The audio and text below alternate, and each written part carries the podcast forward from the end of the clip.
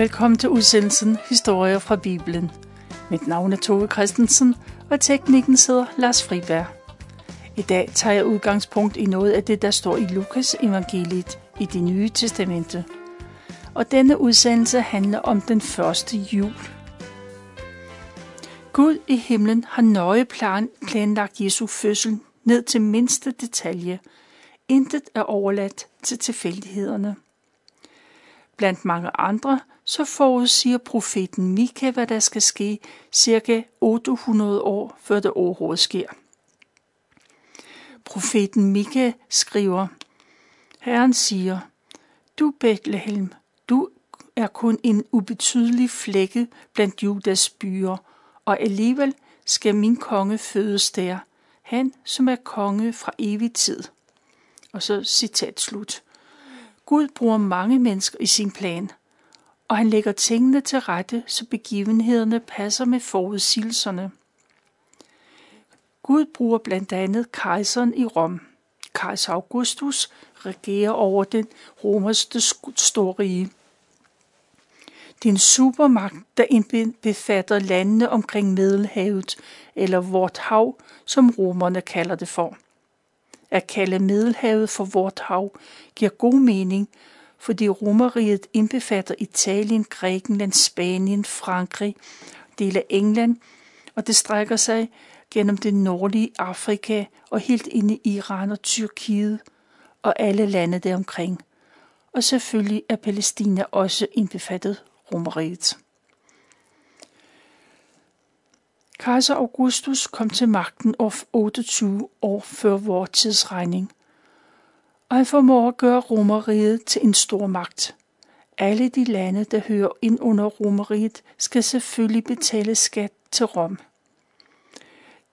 De forskellige lande, de har en vis form for selvstyre, men alle skal betale skat, og Roms administration er velfungerende. Det fungerer på den måde, at hver 14. år er der folketælling i hele riget. Der finder man ud af, hvor mange der bor i landet, og hvem der skal betale skat. Alle over 14 år er skattepligtige. I Israel eller Palæstina er det organiseret sådan, at man melder sig til folketællingen i den by, i sin hjemby. Det betyder, at man skal vide, hvor en stamfar er, eller hvor han kommer fra. Men det er ikke noget problem, for jøder har helt styr på, hvilken familie og hvilken stamme de tilhører. Mange kan remse deres slægtsregister op den ene generation efter den anden. Men man holder sig ikke altid strengt til fakta. Hvis onklen er berømt, så bruger man hans navn i stedet for sin fars navn. Det er sådan lidt. Men slagten, slægten er den samme. Kejser Augustus eller hans administration indkalder til folketælling. Det er mødepligt, og alle i hele landet skal begive sig til deres hjemby. I år 0, ifølge vores tidsregning, bor der to unge mennesker i landsbyen Nazareth, der ligger i det nordlige Palæstina. Det er Maria og hendes forlovede Josef. Men Maria er tydeligvis allerede gravid. At være forlovet og gravid en stor skam i deres kultur. Men Maria udholder skammen, og det gør Josef også. De er nemlig overbeviste om, at barnet er større og vigtigere end ubehagelige kommentarer fra naboer og familie. Nogle måneder tidligere havde Maria besøg af englen Gabriel. Englen sagde, at hun skulle blive gravid og føde Guds søn. Det er Gud selv, der har udvalgt hende. Josef ved, at det ikke er ham, der er far til barnet, og han er også overbevist om, at det er Gud, og at Guds vilje sker. Og det bøjer han sig for. I respekt for Guds søn, som Maria venter, så gifter han de sig ikke. Deres ægteskabelige samvær må vente til efter barnets fødsel. Da Maria er langt henne i graviditeten, så kommer budskabet fra kejseren i Rom om, at alle skal skrives på medlemslister i den by, de stammer, stammer fra. Maria og Josef må indstille sig på at tage den lange vej til Bethlehem. Josef er af den slægt, hvor kong David også er med i. Den store og betydningsfulde konge blev født i Bethlehem. Derfor er det slægtens by. Den gravide Maria er sikkert ikke specielt begejstret for den plan. Der er langt ned til Bethlehem, og rejsen vil tage flere dage. Selv hvis hun red på et æsel, så er det en lang tur. Der er ingen vej udenom. Der skal, skri- øh, der skal skrives mandtal, og der er ingen undskyldning for ikke at tage afsted. En snarlig fødsel er ikke grund nok til at blive hjemme. Maria og Josef pakker det, de kan få brug for, og så tager de afsted. De går sammen med de andre, der skal samme vej. Der er en masse af deres kendte og ukendte slægtninge, for på en eller anden måde, så er de i slægt med hinanden, dem, der skal til Bethlehem. Da de når frem, er Bethlehem fuld af mennesker. De skal også skrives på Roms lister. Det kan være, at Josef har været så forudseende, at han har lavet en aftale med en slægtning, at de kan bo hos dem. Han har måske fået lovning på, at de kan bo i deres gæsterum eller herberg, som rummet normalt kaldes. For mange huse har et ekstra værelse til overnattende gæster. Det ligger ofte oppe på det flade tag eller som en tilbygning til selve huset. Det kan være, at Josef har fået lovning på, at de kan bo der i et sådan rum. Men da Josef og Maria når frem, så opdager de, at der er andre, der er kommet først. Men de bliver ikke afvist. De kan bo i stallen. Både Josef og Maria kommer fra små kår, og de er vant til sådanne forhold. Ingen af dem er kredsende, de tager de overnatningssteder, som de kan få tilbudt. Eller de indretter sig, som de bedst kan. De synes sikkert, sikkert ikke, at det er så slemt at bo i en stald, der er varmt, og de er vant til stalle. De er kommet frem i god behold, og det er de taknemmelige for. Bibelen fortæller ikke noget om, hvor lang tid der går frem Josef og Maria kommer til Bethlehem, til Maria skal føde. Det er simpelthen bare op til vores fantasi. Men Maria er forberedt, og hun har taget det med, som hun kunne få brug for ved en fødsel. Og til den tid, der er forudbestemt, får Maria vejr. Kvinderne i huset hjælper, og de gør det så godt for den fødende Maria, som de kan. Jesus blev svøbt og lagt i en krybbe. Josef har allerede sørget for, at din krybbe er ren, og der ligger frisk halm. Og det er jo ikke nogen dårlig vugge. Det kan være et som helst lille barn, der ligger der, men det er det ikke. Det er Guds søn. Men ingen kan se det, og ingen lægger mærke til, at der er sket noget særligt. Et barn, der kommer til verden, er ikke noget ud over det sædvanlige. Det er en ganske almindelig nat. De fleste sover, men nogle mennesker er oppe. De har et arbejde, de skal passe, for de er nemlig hyrder for en flok får. Det er et barsk liv derude i de øde områder. Hyrderne kan aldrig vide, hvornår rovdyr kommer for at tage et lam, eller hvornår et får forvilder sig på afveje. Men hyrderne, de er vant til det. De er vant til mørket og til nattekulden. De er vant til, at de aldrig ved, hvad der sker i næste øjeblik. Faktisk har de en vigtig opgave med at passe byens får. Men hyrderne de har ikke høj status. Tværtimod har hyrder ofte dårligt ry blandt byens befolkning. Lige efter Maria har født, så står der pludselig en Guds engel på marken mellem hyrder og får. Der er ikke længere mørkt derude, for hele landskabet ligger badet i et strålende lys. Det er lyset fra Guds herlighed. Hyrderne bliver bange, rigtig bange, men englen skynder sig at berolige dem. Vær ikke bange, siger den. Jeg er kommet for at fortælle jer om den glædeligste nyhed, I nogensinde har hørt. Det angår både jer og hele folket. I nat er jeres frelser, Jesus, født i Bethlehem. Og dette er beviset. I skal finde et lille barn, svøbt i et tæppe og liggende i en krybbe. Englen har dårligt nok talt ud, før himlen bryder ud i jubel.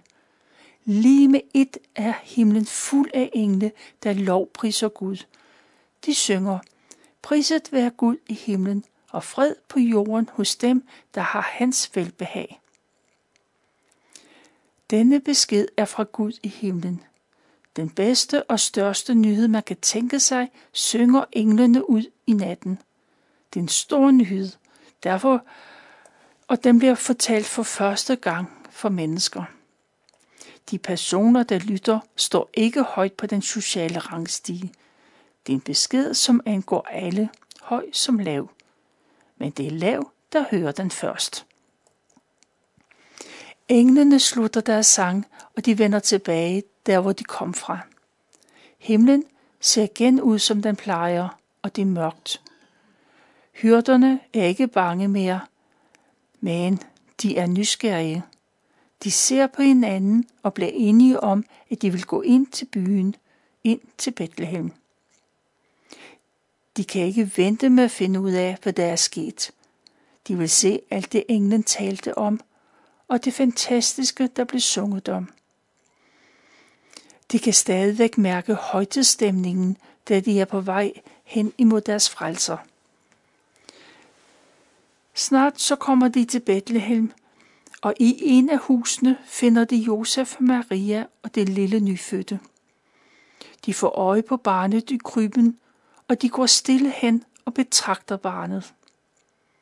De kan ikke se forskel på det barn og andre nyfødte, men der er alligevel noget særligt ved barnet. Det er hyrderne, der fortæller Josef og Maria, at de har set det, de har set derude på marken. De fortæller om englen og om lyset, der oplyste hele bjergskroningen, og de prøver at beskrive, hvordan englene fyldte hele himlen, og hvordan deres sang lød. Alle, der hørte det, hyrderne fortæller, de undrer sig. Maria, barnets mor, undrer sig også, men hun gemmer ordene i sit hjerte. Senere husker hun på det, der sker den nat, og hun tænker over betydningen af det.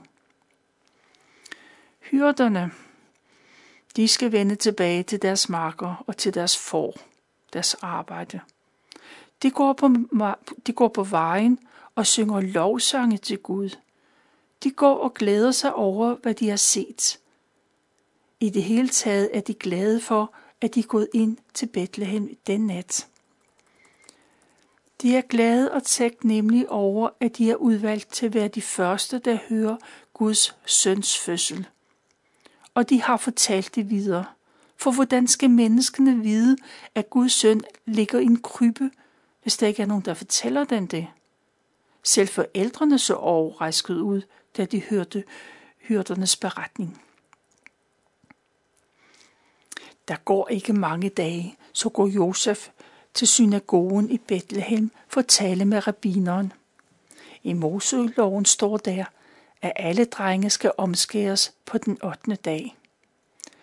Josef og Marias dreng skal også omskæres, og han får sit navn ved den anledning. Der er ingen diskussion om, hvad barnet skal hedde. For længe siden drømte Josef, at Gud talte til ham. Gud sagde, at Maria skulle føde Guds søn, og det barn skulle hedde Jesus. Sådan har Gud bestemt det. Josef husker det, og derfor bliver barnet kaldt for Jesus. At få sit nyfødte dreng omskåret er ikke den eneste pligt, der påviler forældre til et nyfødt dreng. Der er flere bestemmelser i Moseloven omkring fødsler, og de, over, og de regler overholder både Josef og Maria. De blev boende i Bethlehem et stykke tid, for Maria skal overholde 40 dages renselse. I de dage må hun ikke komme i berøring af noget helligt. Men det de 40 dage er gået, så tager Josef og Maria til templet i Jerusalem. Der er bare, bare syv kilometer, så det er en dagstur. De tager til templet for at ofre dyr i anledning af deres førstefødte søns fødsel. Faktisk skal man komme med et lam, men hvis man er fattig, så kan man nøjes med at ofre et par duer. Josef og Maria vil ofre et par duer, for de er fattige folk. I Jerusalem, der bor der en mand, der hedder Simeon. Han er en gudfrygtigt menneske, og han stoler fuldt og fast på Gud. For længe siden så fik han et syn fra Gud. I det syn blev der sagt, at han ikke skulle dø, før da han fik det menneske at se, som Gud har udvalgt til konge. Simeon, han er nu en gammel mand, og netop den dag får han den indskydelse, at han skal gå op til templet. Og da han kommer gående, så møder han Josef og Maria og det lille Jesu barn.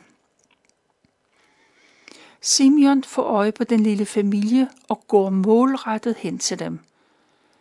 Simon, Simeon, han ser ikke kun et spædbarn i sin mors arme, han ser Guds søn. Uden et ord tager han det lille barn i sine arme, og han begynder at lovprise Gud og siger, Herre, endelig kan din tjener, sådan som du har lovet det, gå bort i fred. For nu har jeg set ham, som du har talt til mig om. Jeg har set verdens frelser. Han er det lys, der skal skinne for alle folkeslag. Han skal bringe dit folk Israel ære og herlighed. Josef og Maria de står stille og er overvældet over det, der bliver sagt om Jesus.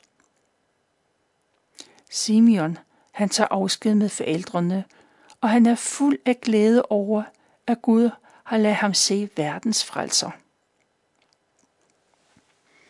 Templet, det er fuld af mennesker. De fleste kommer for at bede og ofre. Andre kommer for at diskutere religiøse spørgsmål. Nogle kommer for at få undervisning af de skriftlærte. De fleste lægger ikke mærke til Jesus.